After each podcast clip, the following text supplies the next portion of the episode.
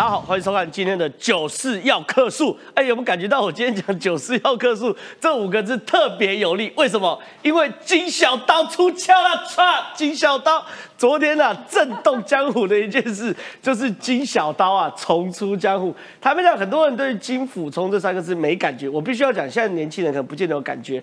可是经历过那一段。马金体制的，不管是媒体人或政治人物，对于金辅冲这三个字一定有感觉。最让我震撼的事情是，就是今天早上这个记者会啊，你看由侯友谊拉着这个所谓金辅冲，啊，旁边这是杜子君嘛、谢龙介嘛，然后这曾明忠嘛，对不对？开始呢宣誓金辅冲正式进入到侯友谊的竞选办公室啊，而这个竞选办公室呢，就他们所讲，金辅冲在点头答应进入竞选办公室之前。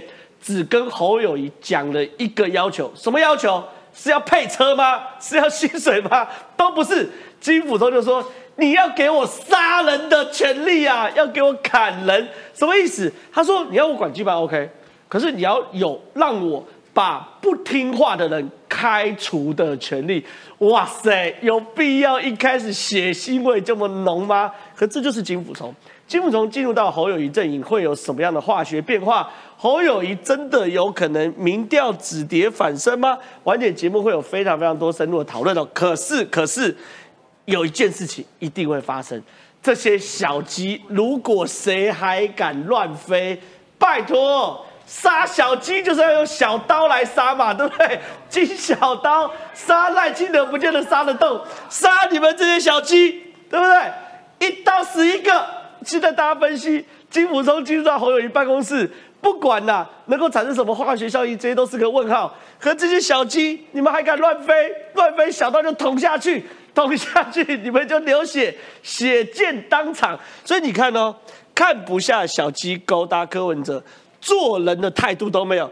金辅中出手防小鸡乱窜。所以有趣的事情是，金辅中这点药下去之后是毒药还是良药？晚点我们节目来跟大家分析哦。可更有趣的事情是，柯文哲。昨天这个我们就是要客诉的这个网络热点是什么？就是你们这群摸马揪的，二零一四年挺柯文哲，现在知道挺错了吧？什么意思呢？柯文哲哦，现在哦面临到郭台铭的商业并购，哎呦，感觉柯文哲好像有一点点的心动哦。什么意思？来看啊，郭科配仍有可能。柯文哲商场并购，政治要有理想，什么意思呢？红海创办人郭台铭传出端午节当天拜会前立法院院长王金平，据悉郭台铭一一再强调对郭科配的搭档深具信心，之类有机会并购柯文哲与民众党。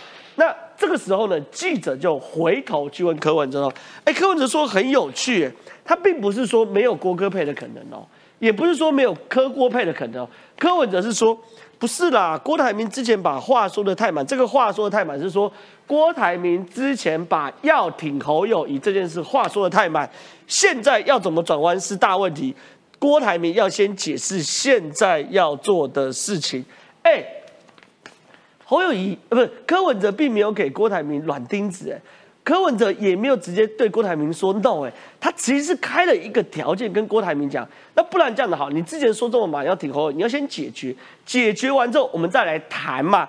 而且呢，柯营的人事放话，郭柯谁配谁根本是假议题，柯气势正旺，就算要讨论与郭合作，也是柯郭配，而不是郭柯配。换句话说。进科人设放话，也没有否认郭台铭跟柯文哲合作的可能，只是谁是主谁是副，这是要讨论的部分。所以到底郭科配有没有可能，或是柯文的这个鬼脑袋又在想什么呢？晚一点我们节目也会来跟大家分析哦。所以这么多呃精彩的国内的政治都会在今天节目跟大家聊。如果喜欢我们节目的话，千万不要离开。进入节目讨论之前，先来介绍今天的来宾。第一位是资深理工男黄川阳，川阳大哥你好。真好，大家好。小刀虽然钝掉了，割点草还是有用的。但是如果炒太长、炒太多了，就很麻烦了。哦，是是是，还是可以割草，是不是？对对对，可以割一些草，帮这个侯友谊填草，对不对？所以小刀现在有两个功能，一个是割草帮侯友谊填草，第二个是杀小鸡。哎，小刀杀小鸡刚好。第二位是我们这个将军议员于北辰，北辰将军你好，真好，大家午安。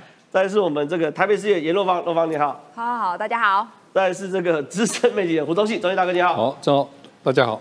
我们先给大家看一下今天早上记者会啊，就是这个有一点这个明媒正娶的味道啊，就是说侯友谊啊拉着金辅从正式把他拉进竞选办公室，我们来给大家看一下。我这过去几年其实已经淡出政治，嗯，这一次复出实在是因为我看到了侯市长，他愿意啊担负这样一个重任，因为这个重任牵涉到我们国家未来的一个前途，也关系到我们下一代。这场仗是非常艰苦的仗，但是我愿意尽我个人的力量。来帮侯市长打赢这场仗。那请问，就是说朱立伦他也说要当总教练，那如果未来与金普充执行长有意见分歧的时候，团队要听谁？谢谢大家关心。其实朱主席都非常关心我们选举办公室的运作情形。我们在这一场选战，朱主席一定有很重要的角色，对党、对整个组织。他一定会尽全力来帮忙，我们一起都会并肩作战，不分你跟我，大家团结一起向前。谢谢。好友谊，动赛，好友谊，动赛，友谊友谊好友谊，动赛动赛好友谊。哎，川哥，金辅中在江湖上是个传说啦，因为第第一个他相对低调，第二个他比较少面对到媒体，可很有趣。我们都知道，只要小刀出鞘，必然见血。真的，连帮侯友谊选举。都要见血的味道，什么意思？金辅冲哦，跟侯友谊只讲一件事，你要我帮忙，很简单，你士兵权要让我放心砍人呐，这个是金辅冲唯一的要求。他说什么？金向侯友谊明确开出的浮选条件就是，必须要让他能够砍人，但凡有不服从选战团队指令者、不听话的，就马上走路。川哥，血腥味要这么浓吗？在讲这个血腥味之前，我先讲说，今天看到金普充，还有前一段时间侯友谊的所有动作，我已经看到了一个国民党最后一帖白虎汤的药方了。哦，北后汤。哎，北后汤是什么？吊命嘛，对不对？命悬一线，人生吊命。最后一帖药方是什么呢？七二三，如果还是不行的时候呢？侯下马上。就是马英九，马英九是可以再来参选的哦。侯下马上，这个整个氛围就出来了。首先你会看到金普通呢，没有错，小刀哦是割喉用的，割所以刚刚你讲的那些小鸡是小心点。可是割喉这个喉字好像 好像不太吉利，对不对？对。而事实上呢，请出金普聪确实有一个效果。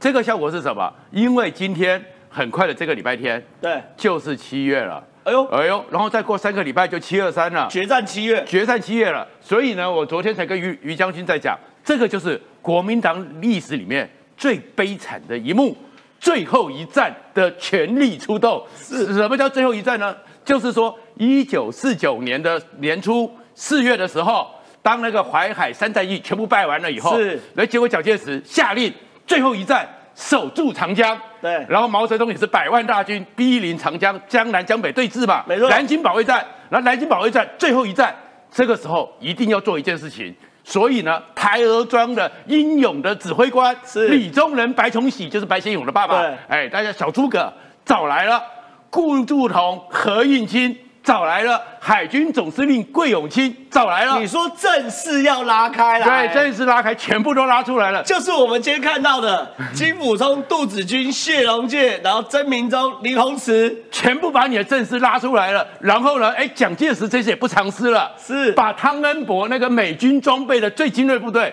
通通都保卫南京了，对，哎，气势很强哦，对，把那个打当年打日本的的打北伐的名将老人家通通请出来了。可是结果呢？结果呢？当时确实是史达林都怕到了。哎呦，哎呦，史达林告诉毛泽东说：“隔江而治，两个中国好了，你不要渡江，你的军队经不起这样的消耗。”结果毛泽东只讲一句话：“宜将胜勇追穷寇，莫学霸王吊孤民。”没错，没错。结果呢？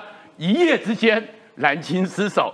四个月之后，蒋介石辗转的来到台湾，带着汤恩伯的部队，然后很多的部队都溃散了。但你说，这就仿佛当时南京会战的国民党，对，最后一役正式拉开，对，看起来有最厉害的名将金辅聪，而且呢，还有杜子君帮他去做所谓的政策规划，还有口条很好的口条好的谢龙介，还有组织部的林鸿慈，看起来阵势很好。可是如果民进党或是柯文哲有当时毛泽东渡江的勇气，可能一击而溃。对，一击而溃。所以蒋介石后面就带着那个乃眷西顾，日迈月征，然后再也回不去了嘛。所以这一战他们非常关键。是所以这一战关键在哪里？如果还继续溃散下去，下个礼拜七月中的民调再出来，呃，真的会像刘家昌讲的个位数。对所以这个一战有一个决心，所以暂时不会溃散。是可是事实上当时的时候。另外一个不是那个为国英烈千秋的张自忠，没错是治理的治的那个张自忠，国共谈判的代表，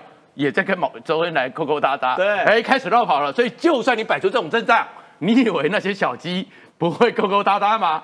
所以这个情况，其实他们关键，朱立伦就讲得很清楚，绝对不要看坏选情，我们会最后一拼，精锐进出。所以呢，太庙里面的神主牌，通通都请出来了。对哎，那神主牌有什么连战啊、吴伯雄啊、马英九啊，这就是太阳。我是想说实在，我们的观众群哦比较年轻，你们今天要孤国好多人民哦，你们是很辛苦的。但是金普聪真的行吗？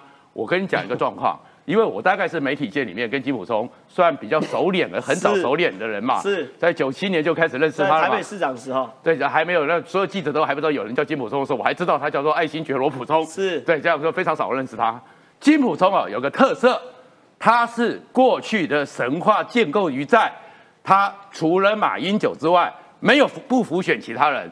对，关键在哪里？其实他是不能浮选其他人。哦呦，哎，这差几个人字就差很多哦。他不是常胜将军不败将军吗？他是只浮选马英九都常胜嘛，对。九八年把陈水扁打垮了嘛，对。然后零八年的时候把谢长廷打垮了嘛，对。可是那个时候都是顺风球，哦。哦，这顺风球差很多喽，而且那个时候的国民党家大业大哦，是。所以他呢，我要砍人就砍人。那今天呢，你说这些小鸡，如果我的选票比你的实力多，你砍我怎么样？现在叫你们看看看挂看板，国民党很多人都还在龟那个龟龟缩缩的，对不 对？可能在山边，可能在海边，然后立一个看板。对，你以为你对过去的时候，你的威势还在吗？对而第二个要更正很多人一直讲错，当年我们用的都不叫马金体制，哦呦，叫做金马指挥部，这个前后顺序很重要。是因为马英九呢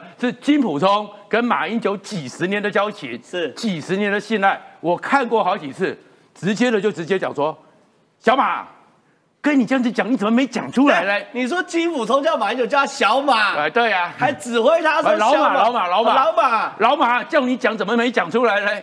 然后或者是五二零的那一年，马英九胜选那一次，在胜选投完票大赢谢长廷的，过两天的七点半在党中央开会，很多的这个包含萧万长，很多的将来的阁员，对重要阁员在讨论人事啊或怎么样，一个人一句话。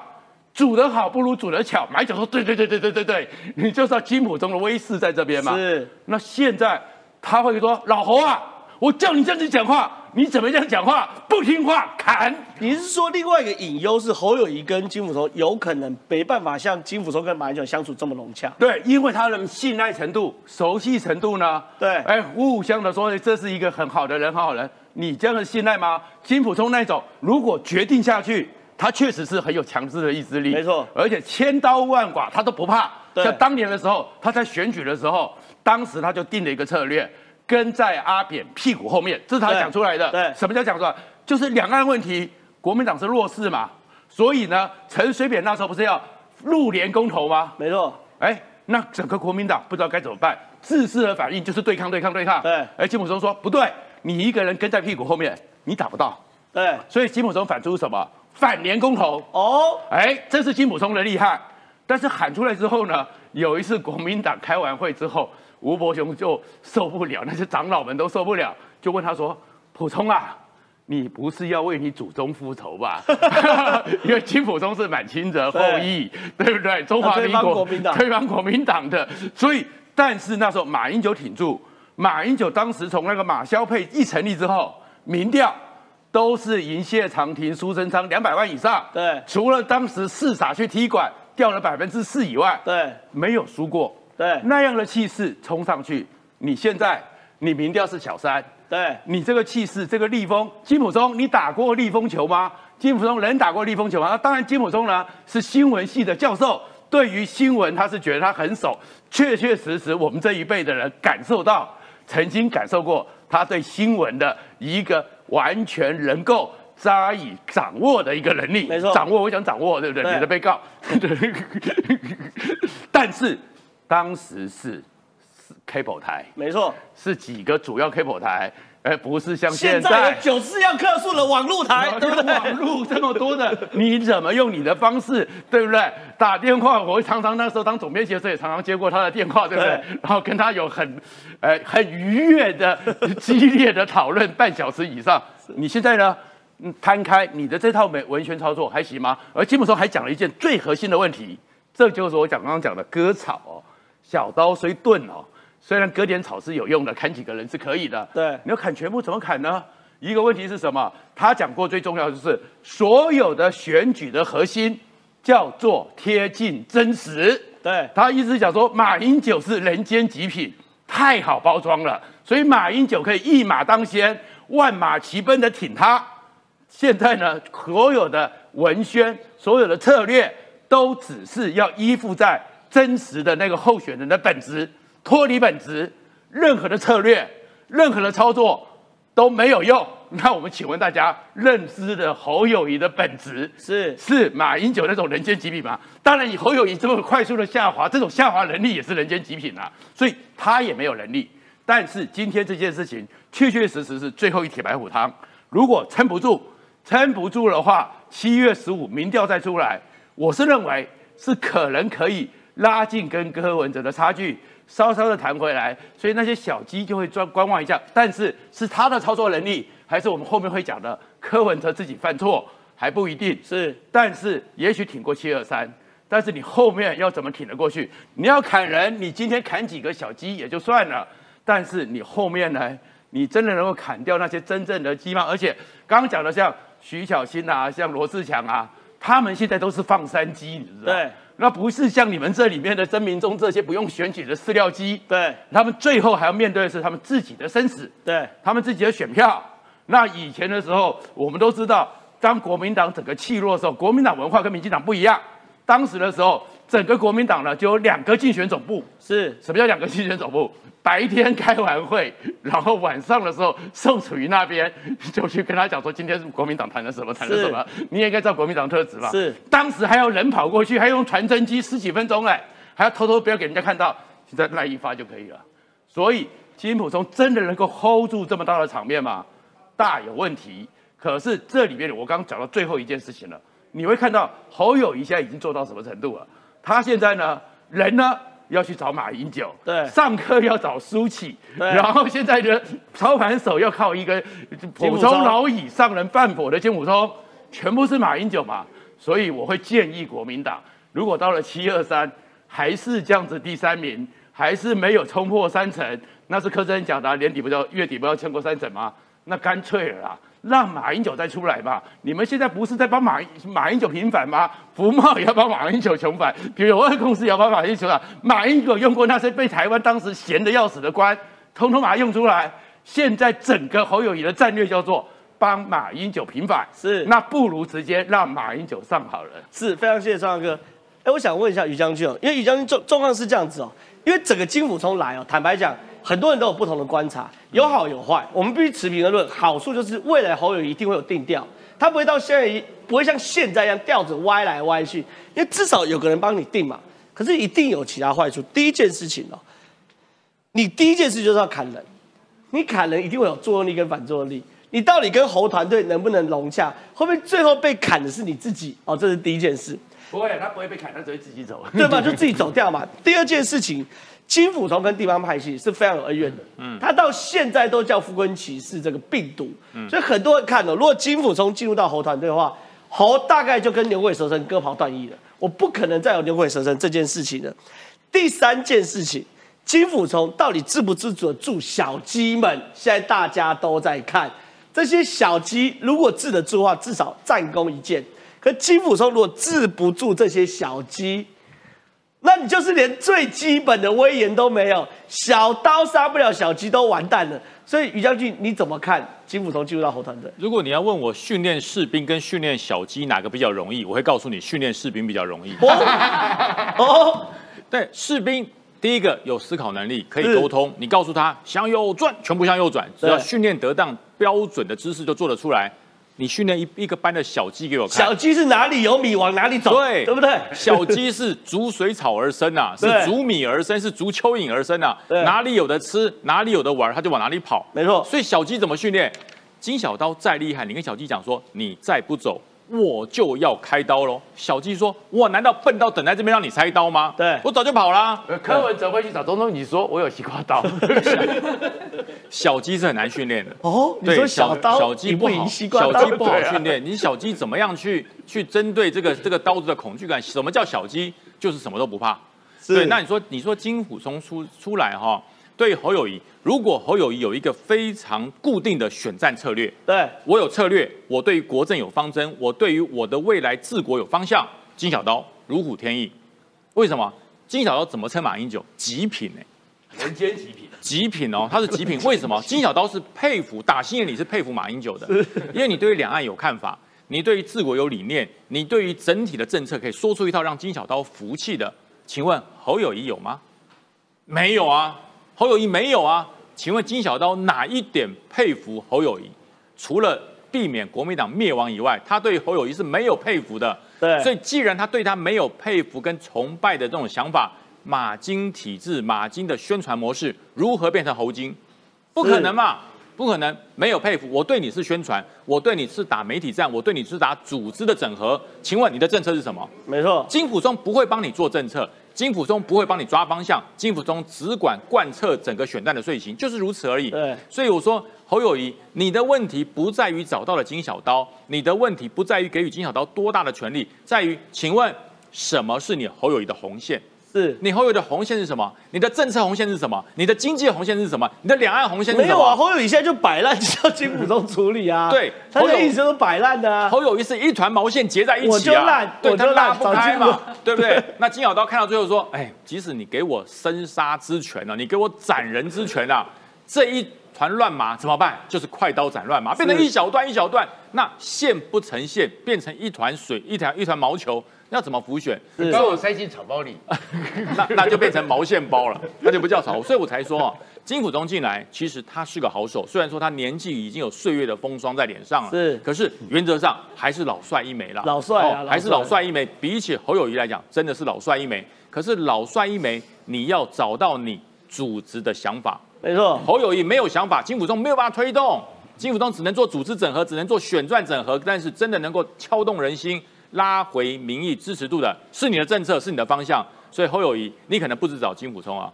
你还要把马英九的那个想法全部要全部复制。是那如果把马英九的想法全部复制之后，虽然成为侯间极品，可是金小刀会不会喜欢？我觉得这还要后面的磨合啊。好，非常谢谢于将军。我想问这个这个中信大哥两个问题，因为第一个，当然你观察过马金体制很多年嘛，你你是非常非常资深的。第一件事情啊，金辅中进来的化学效应你怎么看？因为我其实我很担心，因为金辅中跟侯友谊第一件事要有放心砍人，就是要杀人的权利。我很担心的，就是说金辅中搞半天，发现跟侯侯友谊报告说，报告市长，这个我看了巨人怎么办？我发现最该杀的是你，嘿因为你最弱。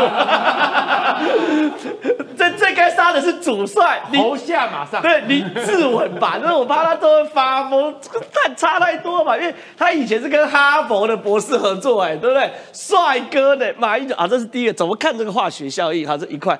第二件事，柯文哲，哎，柯文哲最近真的尾巴翘起来嘞。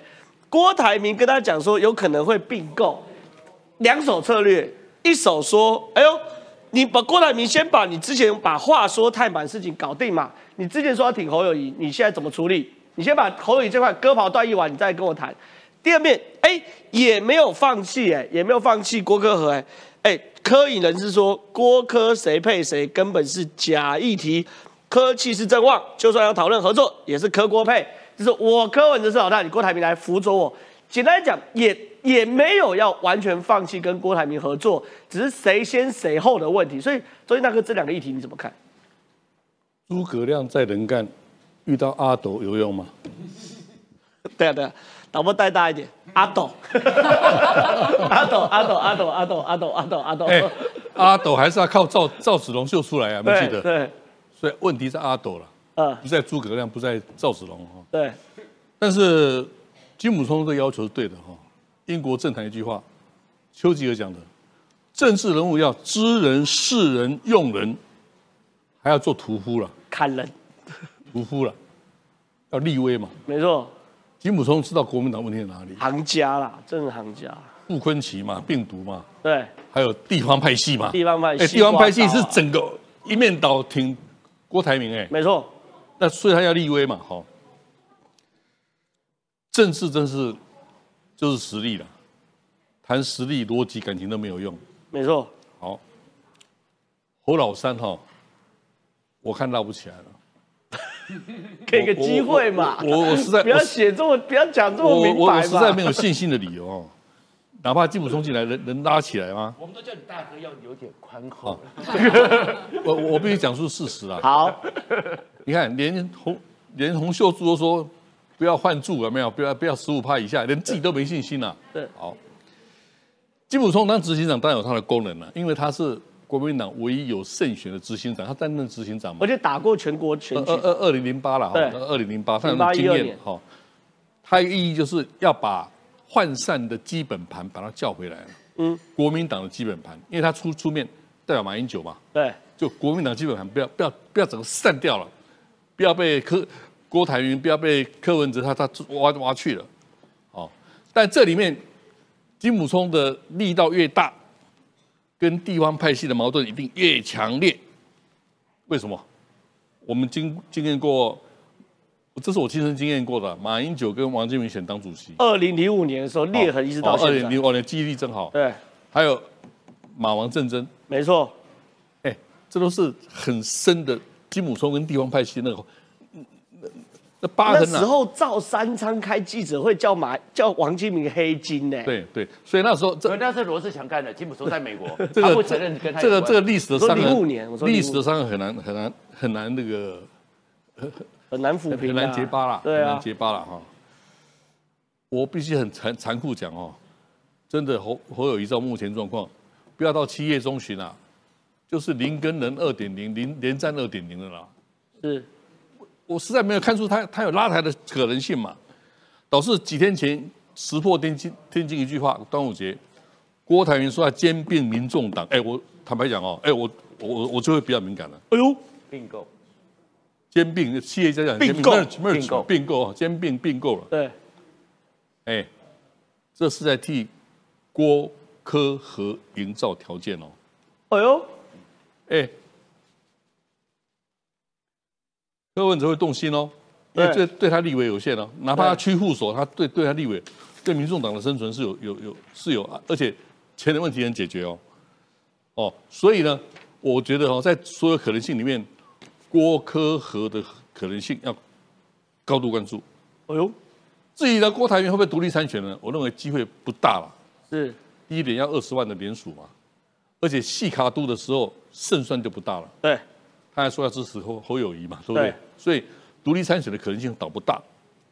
目前当然赢家还是赖清德啦，他保持接近百分之四十，他只要沙卡都或细卡都保保保持百分之四十，他就稳定当选了。但是也不要掉以轻心了，就是郭科和也会给郭台铭，不也会给赖清德带来很大压力。对，就像高鸿安模式，高鸿安高鸿安模式就是这样赢的啊，嗯，新竹是这样赢的啊，对。好，你看最近柯文哲很多言论哦，比如说从反服贸到支持和服贸了哈，哎，我觉得很奇怪，为什么？你认为为什么呢？讨好中国，没错，讨好台商，没错，讨好那些动摇的中间选民，所以赖清德虽然到目前还是领先，但是要注意，如果郭科和，然后加上中国因素，加上台商因素，加上中间选民因素的话，我觉得也不要掉以轻心。好，非常谢谢中信大哥的讲法，真的是啊，最近 柯文哲服贸因素，我昨天也在节目上分析过，这个背后一定有中国在背后去推嘛。可是我想问一下洛芳，你说其实哦，李登辉早就看出来柯文哲的这个这个包藏祸心啊。我跟大家报告，就是我们大家，我刚才刚才讲嘛，大家都某马猪嘛，二零一四年都支持过柯文哲嘛，只有小弟我二零一四年是坚定的支持连胜文，对不对？你看我跟于将军多有远见，对不对？可是问题是，哎，李登辉前总统真厉害。你说李登辉前总统受访的时候就直接说，柯文哲思想有问题，对，头脑怪怪的，摇摆不定。没有为台湾想要做些什么，真的是先知哎！这个，我觉得呃，李前总统哦，真的不愧是担任过总统，他的想法跟看人哦，真的非常的清楚哈。那当然，在二零一四年的时候呢，其实民进党非常多的。呃，民意代表有支持过的哈，都已经先道歉了。一定有跟他手拉手一起选举，对不对？我们那时候就是一起站在台上，对，没错。但我们后来呢，在他要选第二任之前呢，我们就已经都深深的跟大家鞠躬道歉了，对，我们错看了，对对对，对。但是呢，其实我们从李登辉前总统呢，他有高度世人的名眼慧眼，没错没错。其实那时候他就讲了，他说柯文哲说他认同邓小平的国家政策，跟他的施政比较相近。因为柯文哲其实后来当市长的时候呢，他第一个他很会背毛泽东语录，没错。然后第二个他也很推崇邓小平的政策，第三他常常会自比自己是雍正皇帝，没错。对，但你就大家都发现说，大中国思想的对，第一个大中国思想，第二个威权体制，就是一人说的算，然后剩下的其他都不管。好，其实这就是柯文哲。那但是呢，我觉得。柯文哲现在呢，他因为一直在创造，因为大家记不记得之前因为侯友谊他的负面声量，包含说从枪击事件啦，后来到现在的喂药事件，其实整个版面几乎都是侯友谊嘛。对。对，那当然他的这是负面声量，可是柯文哲其实是很聪明的人，他很会创造声量，他就是觉得说我只要抛一个议题，然后先第一个测风向，没错。然后如果风向不对，他就马上杀一理论就抬第二个，就是现在目前大家为什么都在讨论说。服贸这件事情，因为我最近都这几天很纳闷，就是十年前的事情，我们现在十年后在讨论十年前的一个政策。我跟你讲，我昨天我们大家都在为十年前的决策错误道歉，我为十年前支持福茂道歉，他们为十年前支持柯文哲 道歉，所以 大家都在道歉。Ten year challenge，在 challenge 什么？大家来道歉，好不好？对，大家都来道歉。但是我觉得，就是柯文哲是聪明的。那你看，他抛出说啊，他是反黑箱不反服贸，所以他现在又开始。改口嘛，就开始一直狡辩嘛，所以我觉得柯文哲现在就是因为他已经跑到不管民调，他已经超过侯友谊了啦。那以前柯文哲在当市长的时候，他只要是民调高的时候，他讲话就会很大声，没错。然后开始是目中无人，就开始说像包含他对郭台铭哈，也是开始可以讲这些话。如果他今天是第三名，你看他敢不敢跟郭台铭讲这些话？对，他不会。而且当郭台铭讲说并购这件事情的时候呢？他也许就不会这么冲，他可能会换一个方方式讲说，我们这个还是会再来讨论啊。那正手副手还是怎么样，我们都还在思考当中啊。他可能讲话的方式跟语调跟用力程度，可能就不会像今天这样子。但我觉得柯文哲现在的一个状况呢，他其实。就跟侯友一样，其实不用民进党打他，因为会自己自爆。没错。那柯文哲他每次一直讲错话，一直讲错话，一直讲，当他民调掉的时候，他就会开始比较谦虚了。所以我觉得到时候我们可以来再看一下，说柯文哲他当民调掉到第，又可能跟侯友谊拉近的时候，没有差悬殊这么多的时候，他也许就会很谦卑了。又去找郭台铭，会再很谦卑。但我觉得我还是要讲一下金普聪这个，因为金普聪我们民进党还是跟民进党也是要注意一点，因为金普中呢，他其实。当然，在擅长空战上面来说，他真的还蛮擅长。但这是赖清德，我们红中的候选人要注意。那柯文哲很擅长打空战嘛，这是我们要注意的地方。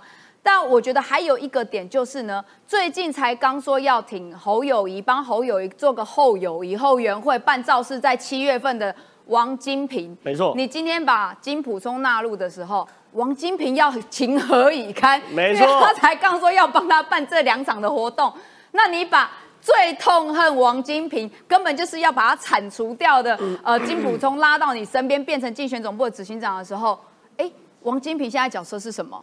那王金平后面到底还要不要继续挺侯友谊？对，或者是呢？王金平在未来侯友谊的团队里面的角色会不会就不见？对，那甚至呢，侯友谊基本上在刚刚大家都有讲到说，他可能基本上就是直接割掉地方的所谓可能他们讲的牛鬼蛇神啊，或者这些也没有想要拉拢或整合这些议长们，已经就全部放弃掉了哈。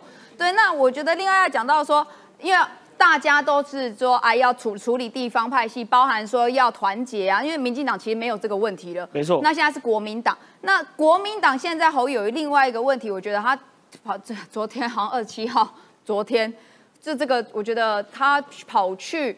这个亚太青年协会所办的这个幕僚训练营哈，因为这个没有公开，他跑去这个幕僚训练营，对，结果本来我们大家在想说，可能就是你要拉拢年轻朋友他，跑去跟年轻人自拍，然后年轻人呛他说：“你跟我自拍是没有用的。年轻人不是只要你自拍而已，哎 而且尤其是这个是办的叫幕僚营，大家希望未来是能够成为幕僚。那成为幕僚是什么？就是你要帮你的主帅去拟定政策，然后要帮他危机处理，甚至对于很多的对外发言，其实都要非常的清楚嘛”。对，对，那他去现场的时候呢，他回答了什么什么问题呢？他回答了相关的就是从景心得啦，哈，名字的由来啦，还有感情史啦，感情史。这些幕未来想要成为幕僚的人，他会想要知道你的从政心、从景心得、感情史，或者你的名字的由来吗？名字的由来，我觉得帮侯友谊讲的话？哦，是陈以信的错，因为陈以信没有去，对，因为中班中的陈以信没有跟着去。啊，这就是陈以信的不对，就是侯友谊的幕僚团队不对，没有赶快把陈以信叫来，因为他这整场下来，几乎像这个受访的人同学来讲，他说对我真的没有加分，你跟我自拍，跟我讲你的感情史，他不想知道，因为他们想知道的就是说你的国政论坛到底有没有。你的国政内容是什么？你对于未来，如果你一样的问题，社会你的两对你的社会，然后你的美中卫药事台件你要怎么样？然后记者问说：“哎，那国政论坛到底有没有谈到？”同学说：“没有，一个都没有。哎呀，” 所以我不晓得说侯他友谊，有感情史啊，怎么样？感情史我们不想要知道你的感情史，你可以自己开一个 YouTube 的节目自己讲哈。你跟这些未来想成为幕僚的小朋友，那个这些年轻朋友，或者是你现在因为民调很低，然后民呃年轻支持度很低，你想要透过这样的方式。一百，你之前正大的还有台大的这个，大家造成这样的刻板，大家的印象就是你根本都没有办法直球对决。没错你去到这边，大家会想要说啊，你要跟我们这些未来想成为幕僚的直球对决，但结果你还是没有直球对决，这是完全没有加分呢。所以我在想说，金金小刀、金普冲进去之后，对于你的年轻人会不会有加分？主帅当然是一个问题，但是我想讲，很多年轻朋友真的不知道金普冲是谁哦，所以有没有加分？我觉得还是要打个问号。那他们未来的合作方式呢，能不能够像马金这么 match 呢？我觉得也是一个问号。对啦，我觉得侯友谊真的是不要闹了，好不好？你去幕僚营跟大家讲感情史、名字的由来，还有从警生涯，你是当他们是笨蛋吗？谁在乎你的感情史？谁在乎你名字的由来？又不是去婚友社，对不对？你去婚友社，对不对？征婚，你讲你感情史，讲你的名字由来，从警生涯 OK。可这些年轻人都是有思想的嘛，会想要当幕僚的，会希望走幕僚这条路的，对社会都是有愿景，都是有理想，你怎么可能跟他聊这些呢？所以没关系，朋友宜就慢慢来混哦。但是我想请这个创客来到我们这边哦，因为很有趣的事情是什么东西？哎、我们台湾最近这个也也也太太太硬了吧？就是除了共机绕台、共建绕台之外，现在连俄罗斯军舰都给我来了。俄罗斯军舰出没台湾东部外海二十六海里，而且安诺啊，哎，俄罗斯军舰，你说这一整套其实是中俄在做一个绕台军演的动作。基本上，其实现在习近平和解放军呢，至少要依照做一件事情嘛。做什么事情呢？就是说，哎，台湾海峡还有这边是它的内海。那既然是内海，你美国不要来。所以现在这个时候为什么会做这个动作？因为我们后面会讲到福茂，对不对？福茂里面有个很关键的事情是，中国的生产供应链正在外移。哦，而外移是最近有一个中国真正受到压力的，叫做谁？印度的莫迪嘛。是所以呢，你现在正好是在整个拜登跟莫迪手牵手的时候，那他一定要展现。所以他这一次山东号刻意的把你冲过来，然后顺便抓个理由，你雷根号在外安滩这边，对所以他要跟你来呛赌。敢去呛赌吗？你真的看他到最后离雷根号有多远，是就知道没有。那另外一个呢，他也就是俄罗斯这边呢，其实呢，俄罗斯的舰队两艘从我们的外边走过去。嗯，那为什么是前一段时间面对日本的时候，俄罗斯的军舰就配合中国演一下，然后去绕了日本一下不是我们。海军最近也太硬了吧？你搞山东话就算，我们还要去监控俄罗斯守护级的护卫舰，太硬了吧？那也是走一下。那另外一个情况是，因为波罗的海现在西德又要从那个芬兰那边征兵，对然后西波罗的海前面就是圣彼得堡，对普京来讲，圣彼得堡他现在非常害怕。没错，呃所以其实军舰两艘也是配合着中国。其实这整个状况，那中国呢也要做一件事情，一定的是什么？其实雷根号在这边，对，那雷根号在这边，你觉得雷根号旁边没有潜水艇吗？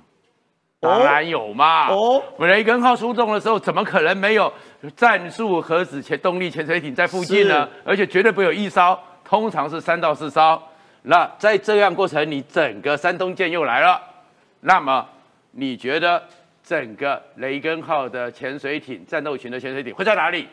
当然在巴士海峡，在山东舰没错必走的，或在俄罗斯嘛。所以又来这个反潜直升机。对所以我们看这件事情，其实当然是中国在侵扰，但是我们看多了，你就知道，其实他现在就是至少不能示弱，就跟侯友谊一样，都有个脉络出来，我不能示弱，我要摆个阵仗出来嘛。是。可是这里面的阵仗，真正的是美国的阵仗，这个太那平洋才是先锋玩真的。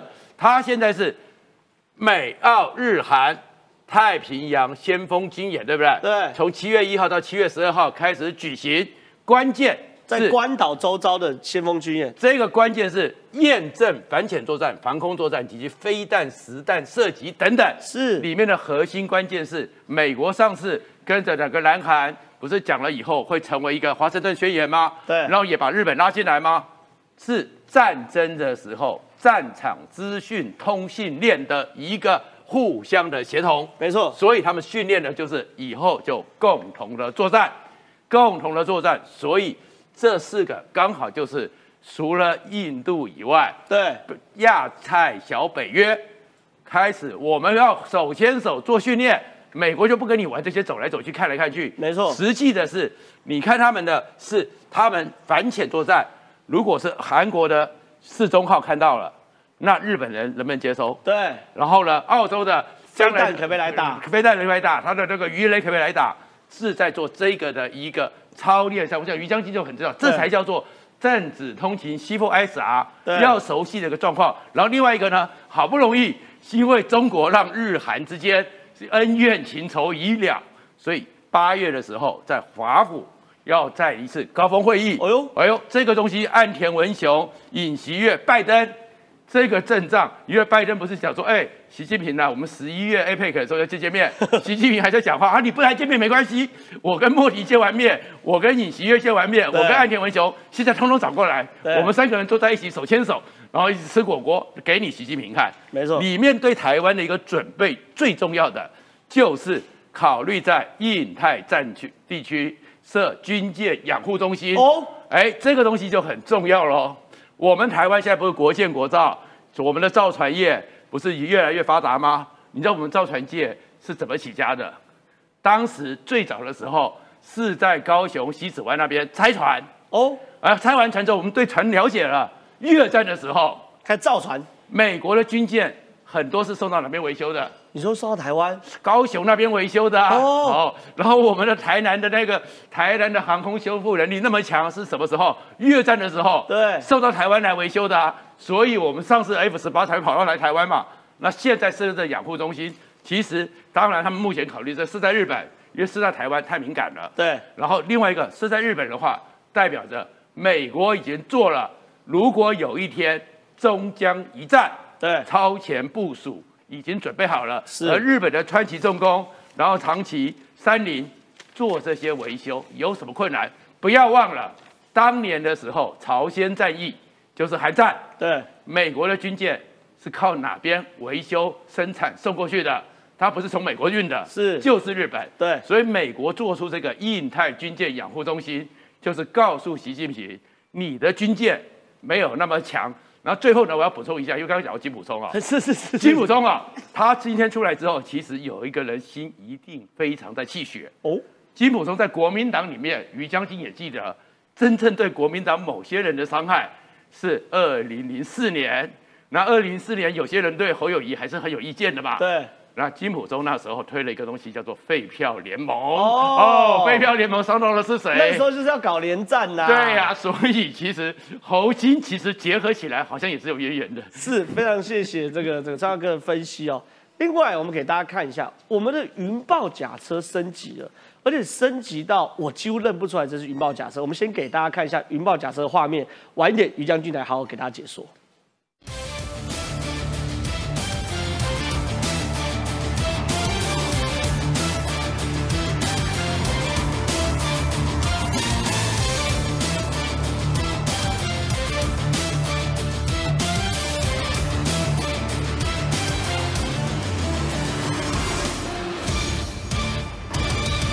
哎，于将军，我们刚看到这个是我们这个刚研发出来，叫做猛爆出闸云豹甲车机动防护火力兼具。云豹甲车其实早就有，你也开过。对可这次最大的差别是，它在这上面加了一个 MK 四四的巨负二十的三十公里的链链炮炮，链炮它等于是变成一个是又是像这个坦克车，又像装甲车的东西。跟你说，台湾的云豹甲车真的很厉害。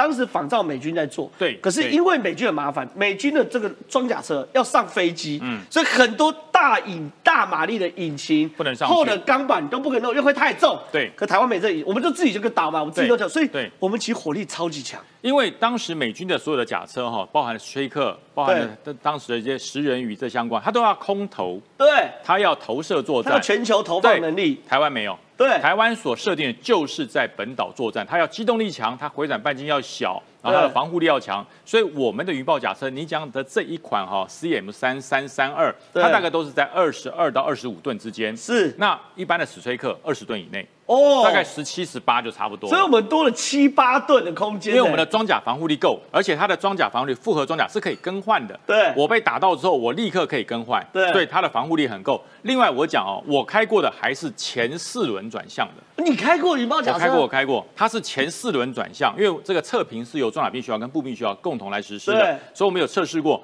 它是前四轮，所以就是你在转弯的时候，我们一般的车子是前面两个轮子转。哦，你说这这这两个，哎这四个四个会一起转？是，四个轮子一起转，它是八轮驱动，四轮转向。对。我开过的是原型车，对。现在交车的是六轮转向，六轮转向，对，一二三，前面三对轮子同时转向，所以哎，它的回转半径会很小，很小，它是以尾巴为主这样这样转的，所以说哎，它回转半径降到八公尺对以下，非常小，非常小，比一般轿车多一点一点点而已。可它很大哦，非常大一辆哦对，它的的这个尺寸跟一台一台卡车一样大，可它的转它的转速很小。另外还有一点哈、它的后面最第四排的轮子是可以倒转的啊，也就是说我在转向的时候，对不对？它的轮子是倒转，它变这样子，它有它它就是完全不动，就是变成一个像圆规一样在对对对。对画圆，，它的最后两段是倒转它，可以原地转向。，它可以这样，对，这是最新的这一款，所以说它的、哎好厉害哦。它的整体的呃这个机动力还有回转半径，因为台湾很多道路嘛，对，它那个一大段转不过去，还要一个下来指挥，哎，左边一点，右边一点，它不用，它可以原地，哇所以它的回转半径非常的小。另外还有一点哈，它这个所谓的链炮，这个链炮是我们后来发展配上去的。链炮其实就是说，它不是用机械式的这个所谓的自退，对它是用电子式的自退。它哦本身有个马达，所以它上膛是用马达在一个链子啪啪啪就是这个链子带动了它的这个子弹上膛，对所以它的射速非常快。但是现在我们正在努力做的一件事，就是我们之前轮旅之战了。哦哟，什么叫我是履带，我是履带履，这是履带轮，它是轮轮履之战对，轮履之战就是到底装甲兵要以履带为正统，还是轮型为正统？我们争了很久。后来云豹甲车没有办法克服的一点，除了它装甲防护力没有战车厚以外，还有一点它的高度太高。哦，打击面很大，它的高度很高，把一零五的公里的炮，这个是四零三零公里的机炮，要把一零公里的炮架上去，哇，那天哪，非常高。台湾很多的桥梁、隧道都过不去，过不去。对，所以说现在在测试的云豹甲车的所所谓的一零五公里炮的做法，不是它防护力不强，不是它稳定不住不够，是它太高了。对我们涵洞那些都过不去，过不去。对，所以说现在想办法要把原型车降低，也就是说未来看到的可能是这个地方会凹下去一块，对对然后炮塔架藏在里面，然后这个地方来射。那现在正在努力，那可是我们一般的一零五已经出来了。已经出来，只是太高，是。对，所以会有这个状况。那这个整个军备局所生产的哈，它这个研究的时间非常长，在集集就是我们的这我们以前叫战发，现在叫兵整中心，是。所有的云豹甲车研发成功之后，由均被二零九厂来做。那这个出来之后，它有 CM 三幺原型车，CM 三二所谓的战术指挥车对，CM 三三是破击炮八一破击炮车，CM 三四是这一款。哦，这是最新的一对，款，这最新。那那个所谓的一零五公里的炮还没有命名，是还有一款是一百二十公里的幺两动型的破炮车啊，也还在研发中。是，对，所以看来哈，因为台湾的地形，未来这个轮型的战车会越来越多，是。而且势必会取代，因为它的机动力强，回转半径小，而且不需要上板车。对。我们战车机动要上卡车，卡车载着我们跑。对。对，它不用，它时速一个五六十没问题哎嘛，可以超速，可以超在高速公路上可以超速，它非常快。它。在高速公路上可以超速，可以超速，可以超速，它跑得超过一百，超过一百，它的速度非常快。哇。所以所以说你看哈、它如果能够带着这么一个大家伙，你看把它带到上面，它太高了。对，对，所以现在想办法要把它降低，降低到跟这个 CM 幺幺，不要说跟 M M one 太矮了，要跟 CM 幺幺一样高，它才能完成测评。它完成测评之后，它有很多地方其实是超过我们现在的战车，就是它的人不用出来，它是遥控炮塔，哦对，他的人不用跑出来，对。它在里面可以直接你透过荧幕。光是可以，他的机动性可以到时速一百，那个快速部署就有差了啊。它的防护力比美国的史崔克要强。对。美国的史崔克用五零机枪的穿甲弹可以打透，打得透，他打不透。因为什么？因为它是用合，你没有看错，复合复合因为不是，它是用卫浴大厂合成。合成牌的开发的陶瓷装甲，复合式装甲可以抵御一百五十，就是这一块一块，对。一块一块拴在上面，它被打破打裂了，拿下来可以立刻换。对。对，所以说，而且前面也是哦，你看这一块一块，大家看起来是什么？这就是所谓的陶瓷装甲对，就是用这个方式，美国没有。对。四千度，对哦，它就是防那个穿甲，它的造成的高温锥形装药，它可以给挡得住，所以说它的防护力都够强。好，非常谢谢于将军。我们川哥补充一下，没有四千度啊，四千度没有了。你刚要插话让你补充，不是，因为我们那个其实当初的时候，我们这个台湾有很多力量啊。对当时就是我们在做飞弹的时候，对，IDF 的时候，前面的雷那个达罩、雷达罩，那个对也基底是陶瓷，还有陶瓷，但是陶瓷做不出来怎么办？对。就找到了一家做玉卫浴的这个三英哥，对不对？对。一做出来就是四千度，对。四千度做了一个高炉，把它给烧出来。所以我们现在的战机，然后当时的时候，我们这个陶飞弹罩呢是仿法国的飞鱼飞弹，最后你知道是法国说你们能不能卖给我们？就 他要买那个陶瓷，然后后面呢现在呢是其实有很多时候国际上对我们国家的工业能力哦，都对我们了解，是。因为当时我们的国家还没想到可以做成装甲，没错。是 BAE 先跟我们下订单。哎呦，哎呦，所以我是说，其实我刚刚要补的就是说，其实台湾真的高手在民间，对。连卫浴设备对都可以让习近平羡慕的要死。没有这是真的。我之前就跟他讲，我们那个飞弹的那个前面那个弹头啊，过去用美制的，有在试射的时候裂开，因为它一下从这个，比如说平地嘛，平地三四十度，现在中中午都很热，然后那个弹头更烫，一次射到高空变零下二三十度，它会裂开。后来他们最后找了半天，找到英哥的陶瓷厂做那个飞弹的弹头。最后真的搞定了，我就跟你讲，这个再看一次，卫浴大厂合成公司开发的陶瓷装甲，可以抵御二十五 mm 的链炮，美军都挡不了。所以其实对于台湾人呢，真的不要妄自菲薄。可我想问一下洛方，哎，听说有大人物来台湾，因为昨天呢媒体界就在传，今天的松山机场要派机，要出出机啊机，啊有大人物要来，就揭秘了美国众议院军委会主席罗杰斯率团来台湾，他来台湾干嘛啊、其实我觉得，呃，这这个军事委员会啊，而且他不止罗杰斯来，他其实还有史密斯，就他们整个军事委员会总共跨党派，记得跨党派、跨党派的委员、议员、国会议员们哦，是直接来到台湾。那这一件事情，其实，在之前大家都没有听说，而且非常非常的保密，对真的是保密到家。就昨天昨天很，因为我昨天刚好跟记者参叙，全部都在打听，对，只知道有飞机要降落，好像那不知道是谁。对对，解答了，就是那个美国的军事委员会的主席率团九位，而且是有史以来最多最多的。那这个据说啦，据说他们这次来谈，大概会聊些什么话题？当然，第一个是台美之间的关系，还有区域安全嘛。那贸易投资。还有以及就是说双方相关的一些利益的一些议题来做讨论嘛，所以我觉得这对台湾来讲，第一个他们直接最大团，而且是跨党派来到台湾，这是第一个对台湾的未来还有友善程度，其实是真的非常有好的一个对于支持实质展现的一个支持啦。我觉得再来就是军事美国的这个军事委员会，他们主要处理什么？就是军事美国的军事政策，包含他们的国防预算嘛。那大家也知道说，呃，国防授权法里面其实也有针对台湾的一些相关的政策，还有一些法条在上面。那如果当你今天他们来到台湾，有另外一层意义，就是虽然在美国，他们民众党跟共和党，他们可能真的是水火不容，没错可是，在对于台湾的议题上面来说，是有极度的极高的一个共识。没错如果没有极高的共识，他们不会一起搭同一架飞机来到台湾哦。所以这对台湾的未来来讲，其实非常的重要。就是说，不管说未来的呃台湾在军事上面，在美国可能军事的协助、军事的预算，包含军事的训练，对哦，那军事的训练其实对于台湾来讲都非常的有极大的利益，而且都有极大的一个帮助。那所以呢，所以刚我刚一开始听还说合联合成，我想说我是不是有听说是那个马桶品牌？就是那个有没有你不用其实你的军事上面像这样子，是不是也有一个合作？我觉得是高度一个合作。所以我觉得台湾真的不要妄自菲薄，甚至呢，最近其实还有另外一个啊。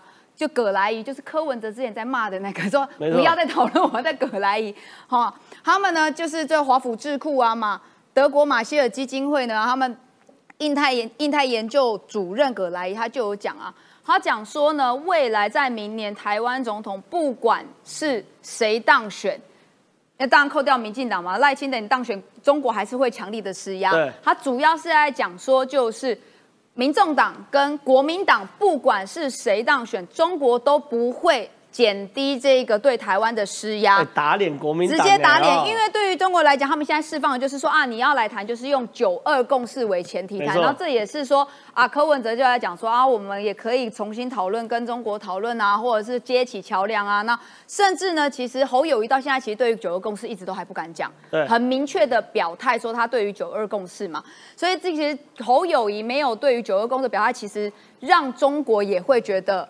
很哎干干，就是你到底现在什么？他只会讲一些说哦那个呃反反台独啊，类似这样的言论。所以其实我觉得大家真的要知道，就是说，不管是柯文哲如何，就是他即便要重启服贸啦，然后会要拉拢中国啦，或者是侯友谊一直国民党一直在讲说我们反台独，我们对于中国可以搭起桥梁，我们可以沟通啊，好像都不错。但是不要忘了，最重要的其实就是中国如果这两个人选上，他会不会对我们降低施压？不会，他还是对于台湾来讲，他还是想要统一台湾，他还是对于台湾的飞弹，然后然后还有军机老台，其实都不会减少。这是国外包含智库研究基金会，他们自己都有在讲的，国际上都在讨论的。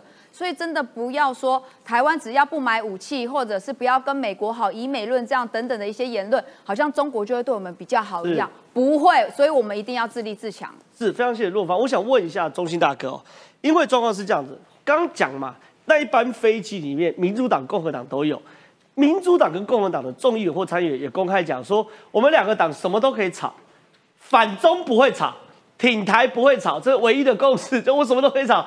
所以你看啊、现说私募基金投资中国，美国禁令将出炉。美国证交会上周举办座谈会，邀请机构投资人和国安领域参加，试图评估啊私募基金的投资行为。换句话说啊，它要断金流啦。未来美国私募基金不可以投资中国了。你说还有更夸张的，现在美国共和党议员呼吁废除美中科技协议，这件事情就是我在经济上跟中国脱钩，我科技上也要百分之百脱钩了。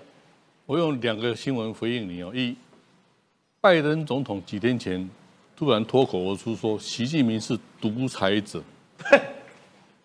对，什么叫独裁者？历史上还有另外两位啊，希特勒、希特勒、斯大林、斯大林、习近平。习近平，他讲出美国人的国家战略利益跟担心嘛。没错，第二，这俄罗斯这个瓦格纳兵团的，所谓的兵变。金，啊，所谓的兵变，国际媒体马上想到说，那习近平恐怕以后对台动武会要小心处理了。哦呦，马上做了影响哦，你看几乎所有的国际大媒体都是这样子。对，或者说大家也担心台海的问题哈，所以回到你的问题，一九七九年美中建交，那时候也同时签订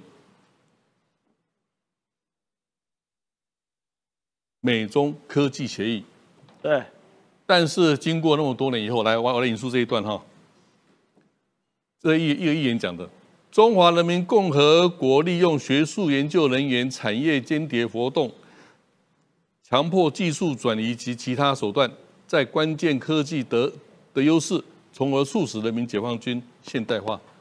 偷，就说因为有这个美中科技协议啊，让解放军或是所谓的留学生，川普不是说每个嗯从中国到美国的留学生都是间谍吗？对，好，所以他们主张会除。侯友谊说要让中国留学生多来台湾，他应该讲大声一点，哈哈哈票会票，他民调就会更更低哈。侯友谊最近讲，好，另外一个，我觉得这是很有趣哈，也是美国议员提出出来，因为布林肯啊，上周在北京说不支持台湾独立，我经常跟美国外交官讲，他们说啊，不支持台湾独立，但是美国官员从来没有讲出反对台湾独立哦。哎呦，你你注意这个语义啊，这个这是语语义学的问题。对，他们没有反对台湾独立，不支持台湾独立，是一种模糊战略模糊了。好，即使如此，即使布林肯这样讲，但是马上有一个民调，拉斯莫森报告做民调说，百分之六十四的可能投票的美国选民认为，华府应该正式承认台湾是一个独立于中国的国家。对，当然是嘛对，现在已经事实上独立，只是法理上没有独立了。对，换句话说，台湾最珍贵的，它在印太策略的战略位置，它的半导体产量，包括民主价值，这一点我们要坚持到底。没错我希望总统候选人，到目前为止好像只有赖金德坚持啊。对，那柯文哲呢？郭台铭呢？何友谊呢？你们如果没有坚持这三个立场的话，那人民会选选举给你吗？美国会支持吗？我不认为。是非常谢谢中信大哥的分析哦，真的啦，我觉得国际的局势要看清楚。我们现在有三组候选人，一组候选人赖清德当坚持台湾主体的优先，另外两组柯文哲跟侯友宜竟然开始跟中国眉来眼去，所以我一直在讲，二零二四年的选举是台湾十字路口的选举，不是只有内政，还有台湾整体国力的发展，还有美中台的局势，还有印太的战略，所以。二零二四选举非常非常重要。如果喜欢我们节目的话，我们每周一到周五十二点半到一点半会跟大家追踪所有国内跟国际最重要的新闻。喜欢我们节目的话，准时收看，谢谢大家，拜拜。